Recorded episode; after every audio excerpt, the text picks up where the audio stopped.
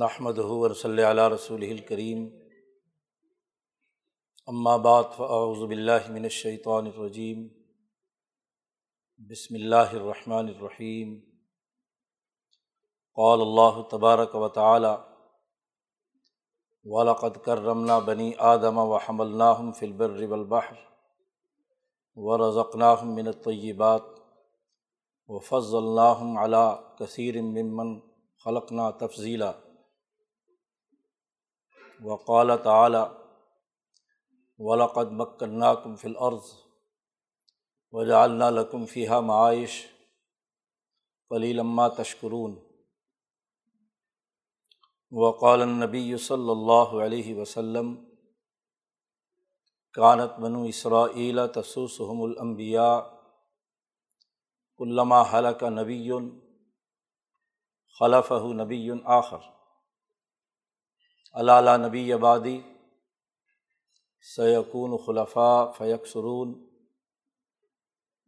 و قالنبی صلی اللہ علیہ وسلم اطلب الرزق کا منخبائ العرض صدق اللّہ مولان العظیم و صدق رسول النبی الکریم معزز خواتین و حضرات ہم یہاں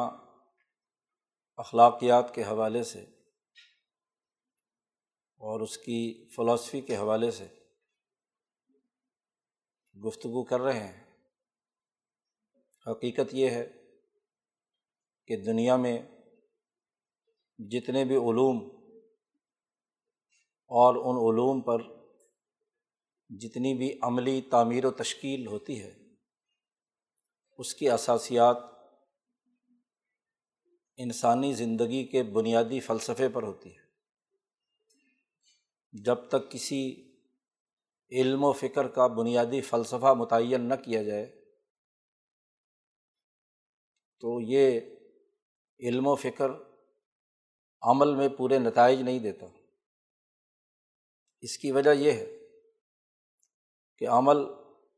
انسان کی زندگی میں بکھرا ہوا ہے اس بکھرے ہوئے عمل کو مربوط کرنے کے لیے علم و فکر کی ضرورت ہوتی ہے اور علم و فکر کو پرکھنے کے لیے فلسفے کی ضرورت ہوتی ہے جب تک کسی علم و فکر کی بنیادی فلاسفی متعین نہ کی جائے تو ہم درست تناظر میں چیزوں کو پرکھنے اور آگے بڑھنے میں ناکام رہتے ہیں اس لیے دنیا بھر میں تمام مذاہب تمام اسکول آف تھاٹ اس میں اس حقیقت کو تسلیم کر لیا گیا ہے کہ ہر علم و فکر کا ایک فلسفہ متعین کیا جائے تاکہ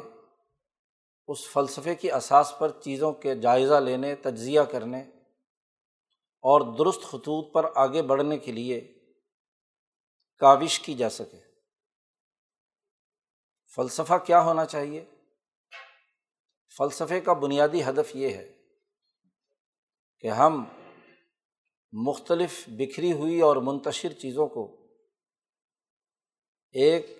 مرکزیت کے ساتھ جوڑ کر سمجھ سکیں فلسفہ ایک نقطہ متعین کرتا ہے اور اس کی اساس پر اس سے جتنے پہلو سامنے آتے ہیں ان کا جائزہ لیتا ہے فلسفے کا مقصد انتشار فکر نہیں ہوتا شکوک و شبہات پیدا کرنا نہیں ہوتا بلکہ شکوک و شبہات کے جنگلوں سے نکال کر ایک واضح شاہراہ فکر و عمل پر استوار کرنا ہوتا ہے اس لیے فلسفی مشکک نہیں ہوتا کہ شک میں خود بھی مبتلا ہو اور دوسروں کو بھی شک میں مبتلا کرے اس حوالے سے ہم فلاسفہ یونان سے لے کر امبیا علیہم السلام کی تمام تر تعلیمات کا جائزہ لیں تو ہمیں ایک بنیادی حقیقت سے پالا پڑتا ہے وہ یہ کہ ان تمام فلاسفرز نے انسان کو بنیاد بنا کر چیزوں کا تجزیہ کرنے کی کوشش کی ہے کوئی ایک حد تک کامیاب ہوا تو کوئی دوسری حد تک لیکن امبیا علیہم السلام کی تعلیمات بالخصوص دین اسلام اس نے اپنی تعلیمات میں بنیادی فلسفے کو پیش نظر رکھ کر انسانی زندگی کے تمام افکار و خیالات اور اعمال و کردار کو منظم کیا ہے ایک جامع فلسفی متعین کی ہے جسے فلسفہ تو تشریح الاسلامی اسلامی قانون سازی کی بنیادی فلسفی کہا جاتا ہے اس پر یوں تو بہت سے محققین نے اپنے اپنے ادوار میں خوب گفتگو کی ہے مقاصد شریعت متعین کرنے کی کوشش کی ہے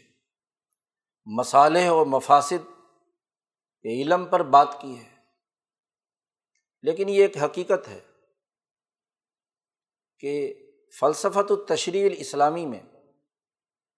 سب سے نمایاں اور جامع کام حضرت الامام شاہ ولی اللہ دہلوی رحمۃ اللہ علیہ کا ہے اس بر عظیم پاک و ہند کے وہ عظیم محدث مفصر فقی صوفی بزرگ اسی کے ساتھ ساتھ انسانی سماج کے انقلابی سیاسی اور معاشی افکار کو پیش کرنے والے امام شاہ ولی اللہ دہلوی ہیں سترہ سو تین میں شاہ صاحب پیدا ہوئے اور سترہ سو تریسٹھ میں آپ کا انتقال ہوا ساٹھ سال کی آپ کی عمر مبارک ہے سولہ سال کی عمر میں وہ مسند درس پر تعلیم و تعلم پر بیٹھ گئے تھے پینتالیس سال مسلسل دنیا بھر کے علوم پر انہوں نے غور و فکر کیا اور ایک فلسفہ متعین کیا جو دین اسلام کی تعلیمات کا خلاصہ اور جوہر ہے جس میں مصالح اور مقاصد شریعت بھی سامنے آ جاتے ہیں مفاصد اور اس سے متعلقہ امور بھی مربوط طور پر سمجھ میں آتے ہیں امام شاہ ولی اللہ دہلوی رحمۃ اللہ علیہ کے فلسفہ فکر میں بنیادی حیثیت خود حضرت انسان کو ہے یہ آیت مبارکہ جو خطبے میں تلاوت کی ہے اس میں اللہ تبارک و تعالیٰ نے ارشاد فرمایا ہے کہ ہم نے انسانوں کو بنی آدم کو عزت دی ہے ولاقد کر رمنا بنی آدما انسانیت کو ہم نے عزت دی ہے تکریم دی ہے ہم نے اسے بر و بہر تری اور خشکی میں سوار کرایا ہے حمل نہ ہم فل و البہر ورزقنہ ہوں اور ہم نے انہیں رزق دیا ہے پاکیزہ اور ہم نے ان کو باقی مخلوقات پر بہت فضیلت دی ہے چار باتیں اللہ تبارک و تعالیٰ نے انسانیت کے بارے میں کہی ہیں تقریم انسانیت تفضیل انسانیت ترزیق انسانیت رزق فراہم کیا ہے اور اس پوری زندگی پر اسے انہیں ایک قرۂۂ عرض پر زندگی بسر کرنے کا موقع فراہم کیا ہے دوسری آیت جس میں اللہ تبارک و تعالیٰ نے ارشاد فرمایا کہ ولاقد مکنا کم فل عرض ہم نے تمہیں زمین پر ٹکانا دیا ہے وجالنا لکم لقم فی ہا معاش اور ہم نے تمہارے لیے معاشی وسائل اور رزق کی فراوانی کا موقع فراہم کیا ہے معاشی سرگرمیاں تمہارے لیے مقرر کی ہیں انسانی زندگی معیشت کے بغیر آگے نہیں بڑھتی اور معیشت تقاضا کرتی ہے چیزوں کو انسانی فائدے کے لیے درست طور پر استعمال کرنے کی جد و جہد اور کوشش کرنا شاہ شاہ فرماتے ہیں کہ جب انسان اصل ہے تو انسان کا اگر درست تناظر میں جائزہ لیا جائے تو تین بنیادی دائرے دنیا بھر کے تمام فلسفروں حکمہ امبیا فقہ اور محدثین کے یہاں تسلیم شدہ ہیں اور یہ تینوں وہ چیزیں ہیں جن سے انسان علم بھی حاصل کرتا ہے اور عمل بھی کرتا ہے ایک انسان کا نفس ایک انسان کا قلب اور ایک انسان کی عقل نفس قلب اور عقل یہ تین مراکز ہیں انسان کے ولی اللہ فلاسفر اس حقیقت کی نشاندہی کرتے ہیں کہ انسان کے علم کے ذرائع یہی تین ہیں عقل سے انسان کچھ چیزوں کا ادراک کرتا ہے قلب سے کوئی چیزیں اس کے دل و دماغ میں آتی ہیں فہم اور شعور یا کشف و الحام کے ذریعے سے اور اس کا نفس تجربات کی روشنی میں کچھ نئی چیزیں دریافت کرتا ہے اسی لیے جس زندگی میں دنیا میں انسان جو معاشی سرگرمیاں کرتا ہے اس کی ایک جامع معنی تعریف خود امام شاہ ولی اللہ نے کی ہے کہ تین بنیادی دائرے ہیں انسان جو زندگی بسر کرے اس دنیا میں جو معاشی سرگرمیاں اختیار کرے اس کو تین معیارات پر پرکھنا ضروری ہے اکنامکس کی اتنی جامع مان تعریف شاید ہی کسی نے کی ہو ہم جب اکنامکس پڑھتے ہیں تو ایک طرف انسانی احتیاجات ہیں اور دوسری طرف ان احتیاجات کی تسکین کے لیے وسائل معاش ہیں اشیا اور گڈز ہیں ان سے ہم احتیاجات کی تسکین کرتے ہیں تو زندگی میں انسان اپنی جتنی حاجات کو پورا کرے احتیاجات کو اور اس کے لیے جو وسائل اور ذرائع استعمال کرے اس کے لیے ضروری ہے کہ ان تین دائروں سے گزرے انسان کی عقل اجتماعیت پسند ہے وہ انسانی عقلوں کو اپیل کرتی ہے اور انسانی اجتماع کے بنیادی تقاضوں کو سمجھتی ہے انسان کا قلب وہ اخلاقیات کے بنیادی تقاضوں کا ادراک کرتا ہے اس کے دل میں جو جذبات ابھرتے ہیں مسلسل عمل کے نتیجے میں جو خلق اور ویلیو پیدا ہوتی ہے اس کے قلب کا مرکز ہے اور اس کا نفس جو اس کے جسم کے تمام اعضاء کو کنٹرول کرتا ہے وہ تجربے کرتا ہے تجربات سے سیکھتا ہے تو تینوں باتیں معاشی سرگرمیوں کے لیے اس لیے لازمی ہیں کہ انسان ان تین دائروں میں اپنا کردار ادا کرتا ہے اسی کو ایک اور جگہ پر امام شاہ ولی اللہ نے فرمایا کہ انسان جانور سے جب ممتاز ہوتا ہے تو تین بنیادی خصوصیتیں ہیں ایک تو یہ کہ انسان اجتماعیت پسند ہے دوسرے انسانوں کا فطری اور طبی طور پر خیال رکھتا ہے یہ کلی اس کے اندر پائی جاتی ہے جانوروں میں یہ نہیں اسی طرح انسان ایجاد و تقلید کے مراحل سے گزرتا ہے کچھ ایجادات کرتا ہے پھر انہیں پرکھتا ہے لوگ اس کی تقلید کرتے ہیں تو نئی ضرورتیں سامنے آتی ہیں تو نئی ایجادات سامنے آتی ہیں تو ترقی کا سفر ارتفاقات انسانی کی صورت میں جاری رہتا ہے اسی طرح انسان کی ایک بڑی خصوصیت یہ ہے کہ یہ خوب سے خوب تر کی تلاش میں رہتا ہے حب جمال ہے اس میں تو رائے کلی انسان کی خصوصیت ایجاد و تقلید اور حب ذرافت یا حب جمال انہیں تینوں کے دائرے میں انسان کی تمام تر معاشی سرگرمیاں ہوتی ہیں آدم علیہ السلام سے لے کر اب تک انسانیت کے مجموعی کردار سے جو حقائق سامنے آئے ہیں وہ یہی کہ انسان اپنے اعمال اور کردار کے حوالے سے اخلاقیات کا تقاضا اپنے اندر خود محسوس کرتا ہے جب بھی کوئی نئی ایجاد سامنے آتی ہے لوگ اسے استعمال کرتے ہیں اس کی تقلید کرتے ہیں عمل درآمد کرتے ہیں تو سوال دنیا بھر کے سامنے کھڑا ہوتا ہے کہ ان کے استعمال اور ان کی پروڈکشن کے لیے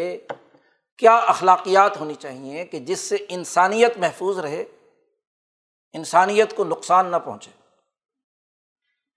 اب چیزوں کے پرکھنے کا معیار یہی ہے کہ دیکھا جائے گا کہ جو نئی ایجاد ہوئی ہے نئی ٹیکنالوجی دریافت ہوئی ہے نئی زندگی ہمارے سامنے آئی ہے کیا وہ انسانوں کے مجموعی مفاد کے مطابق ہے یا انسانوں کے مجموعی مفاد کے منافی ہے رائے کلی یعنی کل انسانوں کے مفاد کے مطابق ہے اس کے مقابلے میں ایک شبری اللہ صاحب نے اصطلاح استعمال کی ہے رائے جزی کہ کوئی چیز آپ ایجاد کرتے ہیں انسانی سوسائٹی میں متعارف کراتے ہیں تو اس کے حوالے سے آپ کی رائے رائے جزی اسے کہا کہ بہت سطحی انفرادی یا ذاتی مفاد کے لیے آپ نے بنائی وہ چیز اجتماعی مفاد سے قطع نظر صرف اور صرف ذاتی مفاد کے لیے یا ذاتی مفاد کے غلبے کے تناظر میں کہ اس کے ذریعے سے انسانیت کو مغلوب کیا جائے یہ رائے جزی ہے انفرادی رائے پست سوچ ہے کہ آپ وہ چیز تخلیق کر رہے ہیں یا اس کے استعمالات کا مشورہ دے رہے ہیں تو وہ دراصل امانت میں خیانت ہے جیسا کہ نبی اکرم صلی اللہ علیہ وسلم نے ارشاد فرمایا کہ جو انسانیت کے لیے مضر چیز ہے آپ سے کسی نے مشورہ لیا اور آپ وہ مشورہ جانتے بوجھتے ہوئے کہ یہ انسانیت کے لیے نقصان دہ ہے غلط رخ پر ڈالتے ہیں تو یہ بہت بڑی خیانت ہے اور جو خیانت کرنے والا ہے اس کا دائرہ اسلام سے کیا تعلق تو بڑی بنیادی سی حقیقت جو اخلاقیات کی تشکیل کے لیے ہمارے پیش نظر رہنی چاہیے وہ مفاد عامہ ہے انفرادی جزوی مفادات کے تناظر میں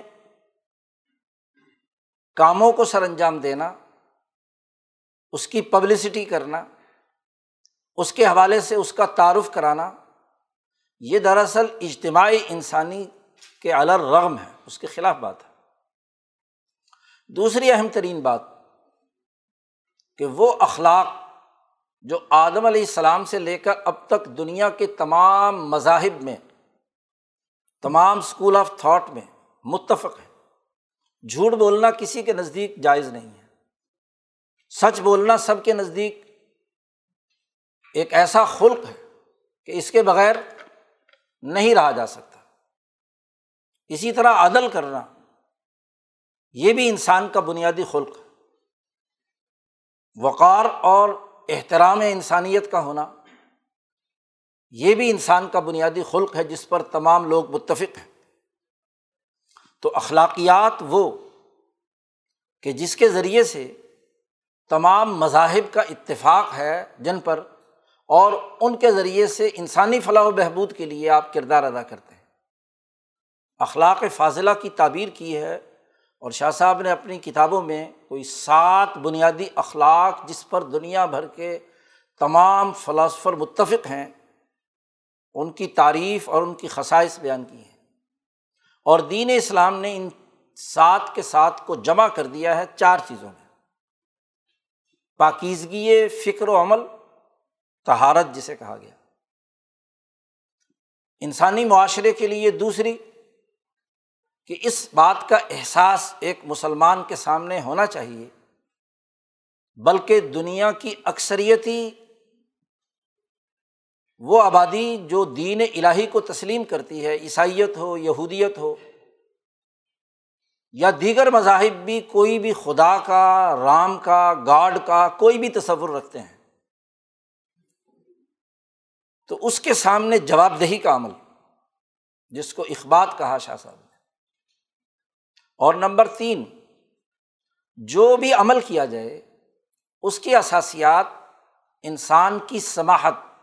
یعنی اس کے وقار اور اس کی سربلندی کے لیے ہو اسے ذلیل اور رسوا کرنے کے لیے نہ ہو وہ اس کا درجہ بڑھائے اس میں ایک وقار ہو جرت ہو عزم ہو انسانی فلاح و بہبود کا نہ یہ کہ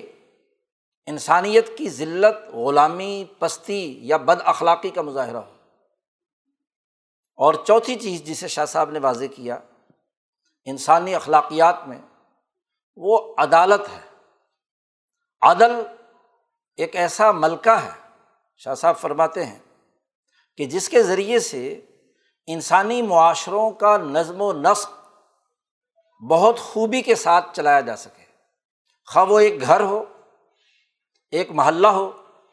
ایک شہر ہو ایک ریاست اور مملکت ہو یا بین الاقوامی انسانی سماج ہو چار یہ بنیادی اخلاق ہیں ان اخلاق کے تناظر میں چیزوں کو پرکھا جائے گا کیا جو نئی ٹیکنالوجی دریافت ہوئی ہے اس میں پاکیزگی فکر و عمل ہے وہ اللہ کی ان نعمتوں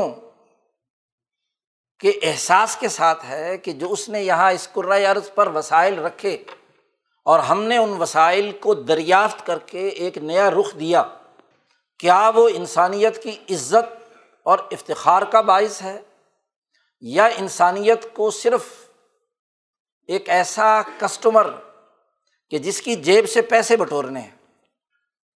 یا جس سے صرف مفاد حاصل کرنا ہے انسان بھی اشیا اور گڈز کے طور پر ہو ایسا نہیں اس کی عزت و وقار سامنے ہو اسی طرح عدالت کا وہ خلق جس سے عدل و انصاف انسانی سماج کی تمام سطحوں میں قائم ہو اس کے لیے شاہ صاحب ایک اہم بات یہ بھی استعمال کرتے ہیں اصطلاح ارتفاقات کی ارتفاقات کے چار مراحل بیان کرتے ہیں وہ گھر کا نظام ہو تو ایک اجتماعیت اور ایک سسٹم کے تھرو چلتا ہے اسی طرح کسی محلے میں کسی شہر میں یونین کونسل اور بلدیاتی نظام کے ذریعے سے سسٹم چلتا ہے صوبے میں ملک میں حکومتی رٹ کے ذریعے سے سسٹم کے تھرو کام ہوتا ہے افراد کام نہیں کرتے ادارہ جاتی سسٹم ہو جس کے ذریعے سے ادارے کام کریں نہ کہ فرد واحد اور وہ ادارے اسی معیار پر ہوں کہ پاکیزگی فکر و عمل ہو اسی کے ساتھ ساتھ ان میں اللہ کے سامنے جواب دہی کا خوف ہو اسی کے ساتھ ساتھ ان میں وقار اور عزت ہو اور عدل و انصاف کی اساس پر ہو یہی حال بین الاقوامی سماج کا ہے کہ جب ممالک اور اقوام مل کر ایک بین الاقوامی سماج تشکیل دیں تو ان میں جو امور بین الاقوامی سطح پر تمام اقوام عالم پر نافذ کیے جائیں وہ انسانی فائدے اس کے وقار اور اس کی عزت کے لیے ہو دیکھنا یہ ہے کہ اس بنیادی فلسفے کے تناظر میں اگر حقائق کا جائزہ لیا جائے تو ہمارے سامنے ہمارے کام کرنے کے تمام مختلف پہلو سامنے آ جاتے ہیں اس فلاسفی کی روشنی میں سیاسیات پر بحث کر لیجیے اس فلاسفی کی روشنی میں معاشیات پر بحث کر لیجیے سماجیات کا جائزہ لے لیجیے انسانی سماج کی تشکیل کے مختلف مراحل کسی ٹیکنالوجی کے صحیح یا غلط ہونے کی اخلاقیات کے حوالے سے بحث کر لیجیے کسی چیز کے استعمال اور عدم استعمال کے تناظر میں بحث کر لیجیے مسالے اور مفاصد کے اعتبار سے آپ بحث کر لیجیے مقاصد اشیا یا مفاصد اشیا کے تناظر میں گفتگو کر لیجیے جس دائرے سے بھی آپ گھوم کر آئیں گے آپ کو انسانیت کی یہ تینوں بنیادیں جس میں رائے کلی اخلاق فاضلہ اور تجربات انسانی ان کے مختلف ارتقائی مراحل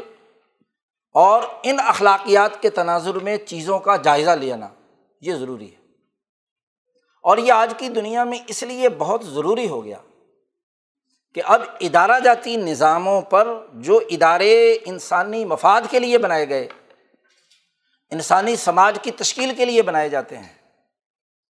جو انسٹیٹیوٹ جو سیاسی جماعتیں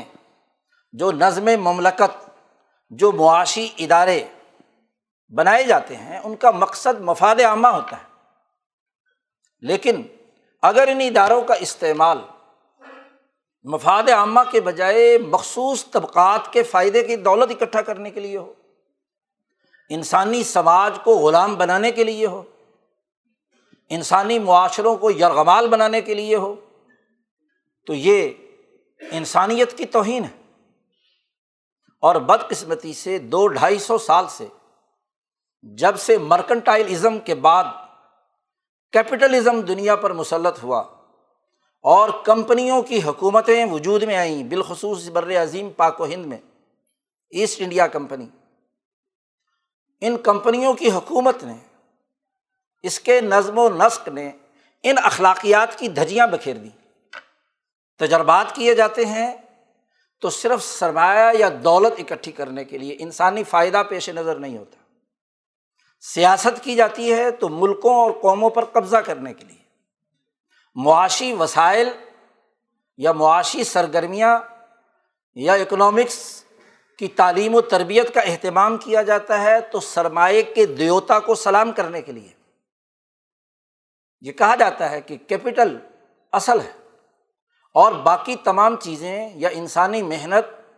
اس کے پاس بارگیننگ کی پاور چونکہ نہیں ہے اس لیے اس کا کوئی حق نہیں ہے عجیب بات ہے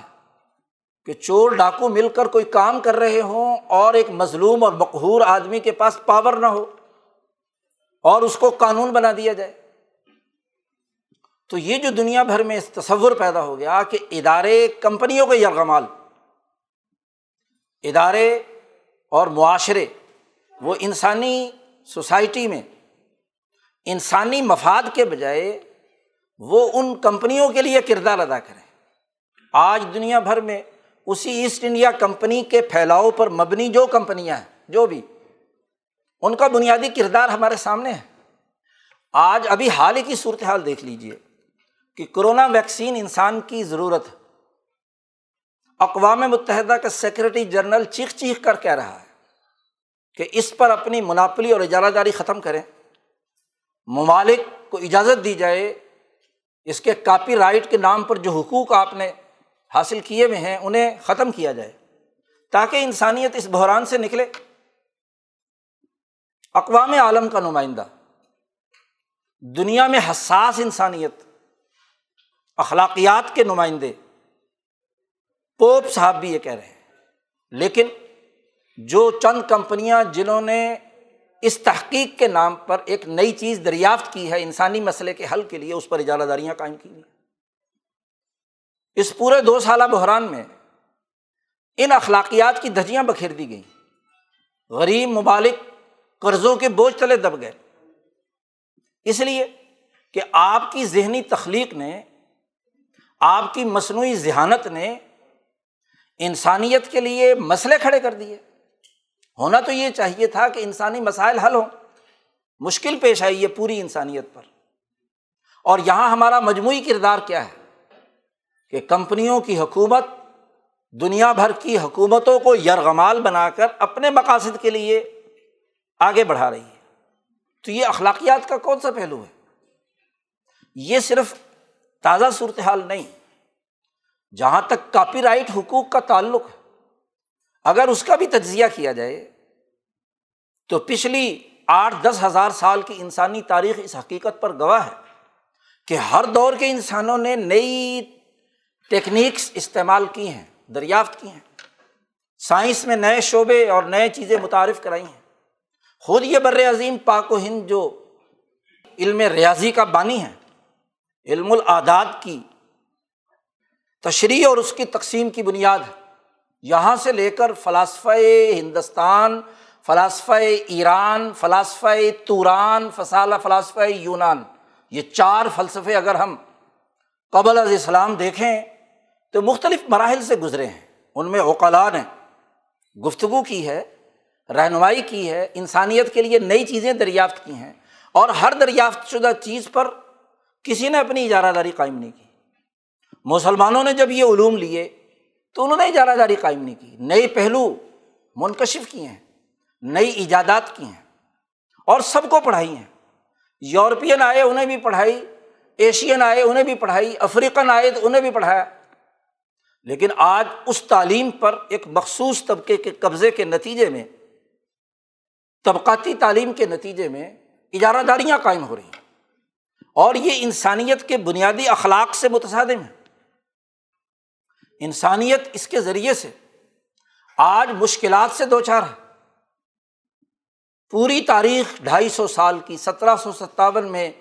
سراج الدولہ کو شکست دے کر ایسٹ انڈیا کمپنی نے بنگال پر قبضہ کیا تھا فروری اٹھارہ سو اٹھاون تک ایک سو سال کمپنی نے حکومت کی ہے اور فروری اٹھارہ سو اٹھاون سے انیس سو سینتالیس تک کے نوے سال میں برٹش شہنشاہیت نے اس ہندوستان پر حکومت کی ہے اس کے اثرات کیا ہیں کہ آج وہ ملک جو سولہویں اور سترویں صدی عیسوی میں دنیا کی کل پچیس فیصد کا مالک تھا بر عظیم پاک و ہند انگریز انیس سو سینتالیس میں گیا تو صرف دو فیصد دولت کا مالک تھا تیئیس فیصد دولت یہاں سے لوٹ کر یورپ اور دوسرے خطوں میں منتقل کر دی گئی پھر ٹیکنالوجی کا استعمال انسانی فائدے کے لیے اس کی زبان اس کی تہذیب اس کی ثقافت اس کی ضرورت اس کے تقاضوں کی تکمیل کے تناظر میں ہوتا ہے قومی آزادی سیاسی استحکام اور معاشی مضبوطی خود مختاری اس کے بغیر قومیں ترقی نہیں کرتی اور اگر یہ ایسا نظام ہو جس اجارہ داریوں کے ذریعے سے کسی ملک کی قومی آزادی سلب ہو رہی ہو کسی ملک کے سیاسی معاشرے میں عدم استحکام پیدا ہو رہا کسی ملک کے معاشی وسائل پر اس کی منڈیوں پر مخصوص طبقوں کا قبضہ اور بین الاقوامی مافیاز اس پر مسلط ہوں کتنے افسوس کی بات ہے کہ آج اس ٹیکنالوجی کا فائدہ جو ساڑھے سات آٹھ ارب انسانوں کو ہونا چاہیے اس کا فائدہ صرف چار سو سرمایہ دار دنیا بھر کی جو دولت پر قابض ہیں ان کو پہنچ رہا ہے اسی کرونا میں دیکھ لیجیے آپ کہ چند سرمایہ دار گنتی پر چند کمپنیاں ہیں جنہوں نے بے شمار دولت کمائی ہے اور ملک اور عوام اور انسان بھوکوں مر رہے ہیں مقروض تو یہ دراصل انسانی تکریم کے خلاف بات ہے انسانیت کو جو کس عرض پر بھیجا گیا تھا اس کی بنیادی اخلاقیات کے خلاف بات ہے اس کے رزق حاصل کرنے کے لیے جو بنیادی اثاثی اصول تھے اس کے منافی ہے اس کو جو جانور سے فضیلت دی تھی تو وہ فضیلت کے منافی ہے ورنہ تو جنگل میں شیر بادشاہ ہوتا ہے وہ جو چاہے مرضی کرے تو جنگل کا قانون تو نہیں ہوتا انسانی معاشرہ تو وہ ہوتا ہے جس میں انسانی قانون جنگل کے قانون میں بادشاہ طاقتور ہے ہڑپ کر جاتا ہے جانوروں کو کھا جاتا ہے اس لیے بادشاہ ہے تو مائٹ از رائٹ کا قانون تو نہیں ہوتا انسانی معاشروں میں صرف طاقت ہی کچھ نہیں ہوتی بلکہ انسانی معاشروں کے اخلاقیات ہوتی ہیں اور اخلاق سے ہی انسان بنتا ہے اور اگر اخلاق نہ ہو تو انسانیت سسکتی ہے آج اسی طرح کی ہم کیفیت سے دو چار ہیں ہم جن موضوعات پر گفتگو کر رہے ہیں اس میں ہمیں اخلاقیات کے ان معیارات کو سامنے رکھنا چاہیے یہ امام شاہ ولی اللہ دہلوی کی فلسفی ایک بہت لمبا موضوع ہے اس کے مختلف پہلو ہیں بڑا جامع فکر شاہ صاحب نے اپنی کتابوں میں پیش کیا ہے ہماری بدقسمتی ہے کہ ہم اس پر غور و فکر نہیں کر رہے آج ضرورت ہے دنیا بھر کے فلاسفر انہوں نے شاہ صاحب کی جو انگریزی میں ترجمے کیے ہیں اس پر گفتگو کی ہے تو واضح کیا ہے کہ اسلام کا اگر کوئی ایڈیشن اس دور میں کل انسانیت کے مفاد کی بات اگر کرتا ہے تو وہ امام شاہ ولی اللہ دہلوی کا فکر ہے کہ جس کے ذریعے سے انسانی مسائل بلا تفریق رنگ نسل مذہب حل ہو سکتے ہیں امام شاہ ولی اللہ دہلوی ایک اور بات بھی فرماتے ہیں کہ جو تخلیقی عمل ہے یا انسانی خدمت کا عمل ہے اس کے لیے یہ نہیں دیکھا جائے گا کہ وہ صرف مسلمان ہے وہ اگر عیسائی ہے ہندو ہے یہودی ہے مسلمان ہے کالا ہے گورا ہے مشرقی ہے مغربی ہے اس لیے شاہ صاحب اپنے فلسفے میں فلاسفہ یونان کے افکار کو بھی پیش نظر رکھتے ہیں کہ ان کی کتنی بات اصل میں انسانیت کے لیے ہے اور اس کا صحیح مطلب یہ ہے مقابلے بازی کا ماحول نہیں جہاں غلطی ہے وہ غلطی ہے ہندو فلاسفر سنسکرت اور اس نے جو تخلیقات کی ہیں ان کو بھی سامنے رکھتے ہیں یہودی فلاسفر ان کی گفتگو کو بھی سامنے رکھتے ہیں حتیٰ کہ علم نجوم علم حید علم ریاضی علم سیاست علم معیشت اس میں دنیا بھر کے اوقلا حکمہ فضلاء نے جو نئی تخلیقات یا نئی ایجادات کی ہیں شاہ صاحب کہتے ہیں انسانیت کے لیے ان چار اخلاق کے تناظر میں چار بنیادی امور کے تناظر میں جس نے بھی انسانیت کی خدمت کی ہے وہ قابل تکریم ہے اور اس کے فلسفے کو عزت دینی چاہیے ہمارے یہاں ایک اور کنسیپٹ مسلم معاشروں میں پیدا ہو گیا کہ مقابلہ بازی کریں گے ٹکراؤ کی پیدا صورت پیدا کریں گے ہر بات میں غیر مسلم یہ کہتا ہے ہم یہ کہتے ہیں بھائی یہ کوئی ضروری ہے یہاں تک شاہ صاحب نے بات کی کہ شریعت کے حوالے سے بھی نبی اکرم صلی اللہ علیہ وسلم نے جو گفتگو فرمائی ہے یہ سمجھنا کہ اس میں دنیا بھر کی تمام چیزیں آ گئی ایسا کوئی لازمی اور ضروری نہیں ہے نبی اکرم صلی اللہ علیہ وسلم نے تو ایک بنیادی بات عام انسانیت کے تناظر میں ایک کہی ہے اور جو اعلیٰ دماغ ہیں ان کے لیے جو اشارات فرمائے ہیں اس میں راستہ بتلایا ہے کہ کہیں بھی حکمت کی کوئی اچھی چیز مل جائے تو اسے لیا جا سکتا ہے الحکمت ضالت المومن حکمت اور فلسفے کی وہ بنیادی بات جو مومن کی گمگشتہ متا ہے جہاں سے ملے اسے لے لو اس تناظر میں شاہ صاحب نے اپنا ایک جامع فلسفہ انسانی معاشرے کی تشکیل کے لیے دیا ہے میں اپنی گفتگو یہیں پر ختم کروں گا اللہ تعالیٰ ہمیں شاہ صاحب کے اس فکر کو سمجھنے اور اس کے مطابق اپنے اعمال و افکار کو منظم اور مربوط کرنے کی توفیق عطا فرمائے و آخر داوانہ ان الحمد للہ رب العالمین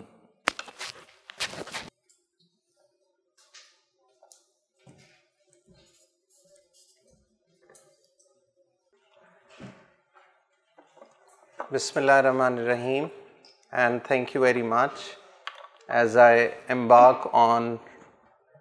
the toughest exercise of my life because it was such a comprehensive lecture and offering a summary of it in the next ten or so minutes would be very challenging and uphill task so with the name of الاگین حضرت first of all started by reciting a couple of آئی آت a قرانی in which he in which the sanctity of human beings is emphasized. So he started off by highlighting the fact that all uh, or praxis or what we do, that has to be based in or rooted in some philosophy. So there has to be some foundation, philosophical foundation, on the basis of which acts should be done and those acts should be evaluated he said that uh, so he emphasized the need of having such a philosophy. Otherwise, uh, what's going to happen is that uh, these acts can never be understood in a unified manner. And then he went on to explain or offer a definition of philosophy, in which he said that the purpose of philosophy is to unite things that are seem scattered. So that was highlighted by him. And if such a philosophy is available, where of course uh, which offers unity in diversity, then based on such philosophy we'll be able to dispense with uh, skepticism and dispense with uh, otherwise what is considered a philosophy of skepticism. So we can dispense with that. And from this he went on to talk about the philosophy of then Islam and the first term that he employed was الفلسفہ تو تشریع ال اسلامی and he mention that حضرت الامام Shah Waliullah Dehlavi has propounded such a philosophy and this philosophy is revolutionary in the domains of politics in the domains of economics as well And what he has done is Shah Waliullah, who was born in 1703 and he passed away in 1763. So during these 60 years of his life, he surveyed the available knowledge formations of his times, and he presented a comprehensive philosophy. And in this philosophy, maqasid and masaleh both are included, and this philosophy uh, builds on human beings that at the centre he places a human being and with this he connected it with the قرانی آیات which were recited at the very beginning in which تقریم انسانیت تفضیل انسانیت ترزیق انسانیت and at the end the fourth one was that human beings they has resources available to them and they he Uh, yeah, navigate this, uh, all these. And then he uh, reminded us of the second ayat that he recited, that human beings, that they, that this earth is made an abode from them and they live here. And when they live in this world, one basic need that they have is maishat, and it is economics, and in economics one basis is that how we utilise things that are available in this earth and from this he moved on to a few principles that are accepted by all ہوکما and he said that human beings they have three centres in them that human beings have a نفس have a کلب and have عقل and these are three centres Uh, through which human beings acquire knowledge. And then he went on and he talked about three uh, principles of economics, that there are three sort of uh, circles in which economic activities are conducted. So there are human needs and there are available resources, and human beings then make use of these resources. So with this he went on and he highlighted that human intellect tells us that human beings that they are more collective than individual and that this is what we acquire and then of course this was explain that the functions of club and of نفس that how the نفس then enables human beings to acquire knowledge on the basis of تجربات اور empirically Then a basic uh, postulate of Shah Waliullah's philosophy uh, it was mentioned, in which he talked about how Shah Sahib mentions that human beings are uh, ennobled from the animal world, or are better from animals, and they are different, from animals, because number one, that they believe in collectivism, that they have a Raya Kul, and that they have the capacity to invent and also capacity to emulate that they can create and at the same time they can emulate that was the second point and the third one that they have this aesthetic sense اور حب جمال so based on this he went on and offered a broad survey of human life and especially from prophet Adam علیہ السلام up until present times and we see that he mentioned that uh, this need for ethics, it basically germinates from within human beings. When they look at new inventions, because they have this capacity in them of inventing things and emulating things, and when new things are invented, so this need is generated from within human beings that they want to see whether it is uh, suitable or beneficial for humanity at large or detrimental. From there he went on to talk about the four اخلاق that شا سا mentions and those are of course purity and this sense of accountability that there is a higher being there is a higher order and we as human beings are accountable to that higher order and also magnanimity which is سماہت and justice which is عدالت so he went on and talk about the importance of these that how we can use these اخلاقیات also as a theoretical framework along with of course concept of ارتفاکات that how human societies progress and evolve so based on these there is a framework we can call it the Waliullahi framework through which Politics could be evaluated, economics could be evaluated, new inventions and technology could be evaluated, and uh, whatever is good or bad, that can also be evaluated on the basis of these three uh, uh, principles, right? Of course, how human beings are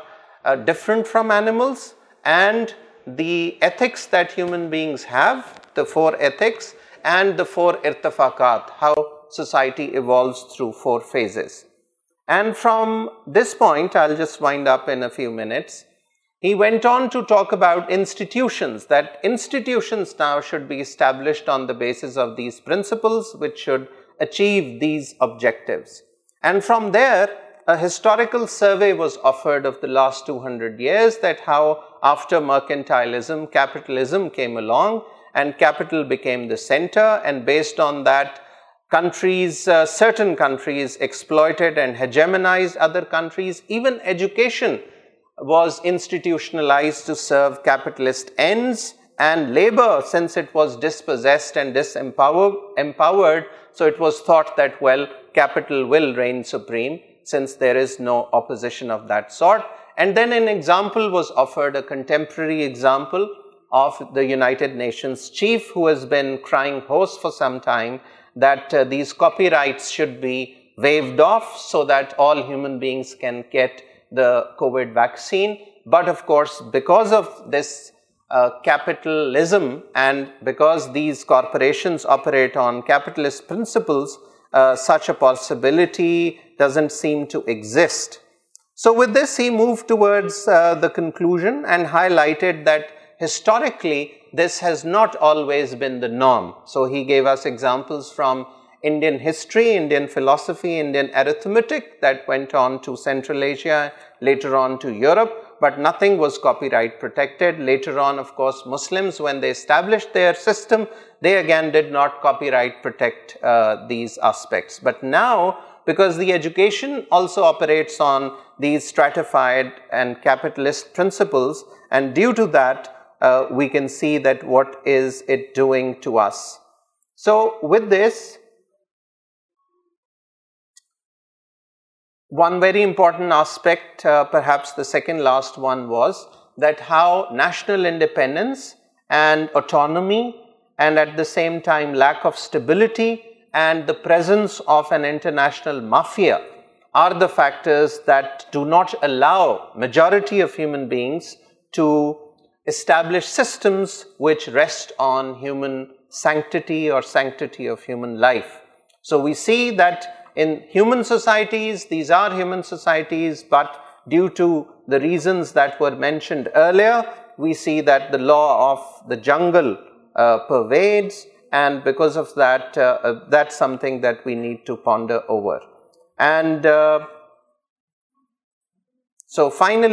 he highlighted the fact that the Wali ال فلسفی apparatus regardless of these biases and he ended his lecture on داٹنگ حدیث of prophet محمد صلی اللہ علیہ وسلم ان which he set that علم مومن کی گم شدہ مراث ہے that if knowledge where if we can learn from someone and if it has according to these principles highlighted then there is no harm in accepting it and we need to perhaps stop looking at the human world into compartmentalising as because there are so many similarities in all human beings and differences probably might be less thank you very much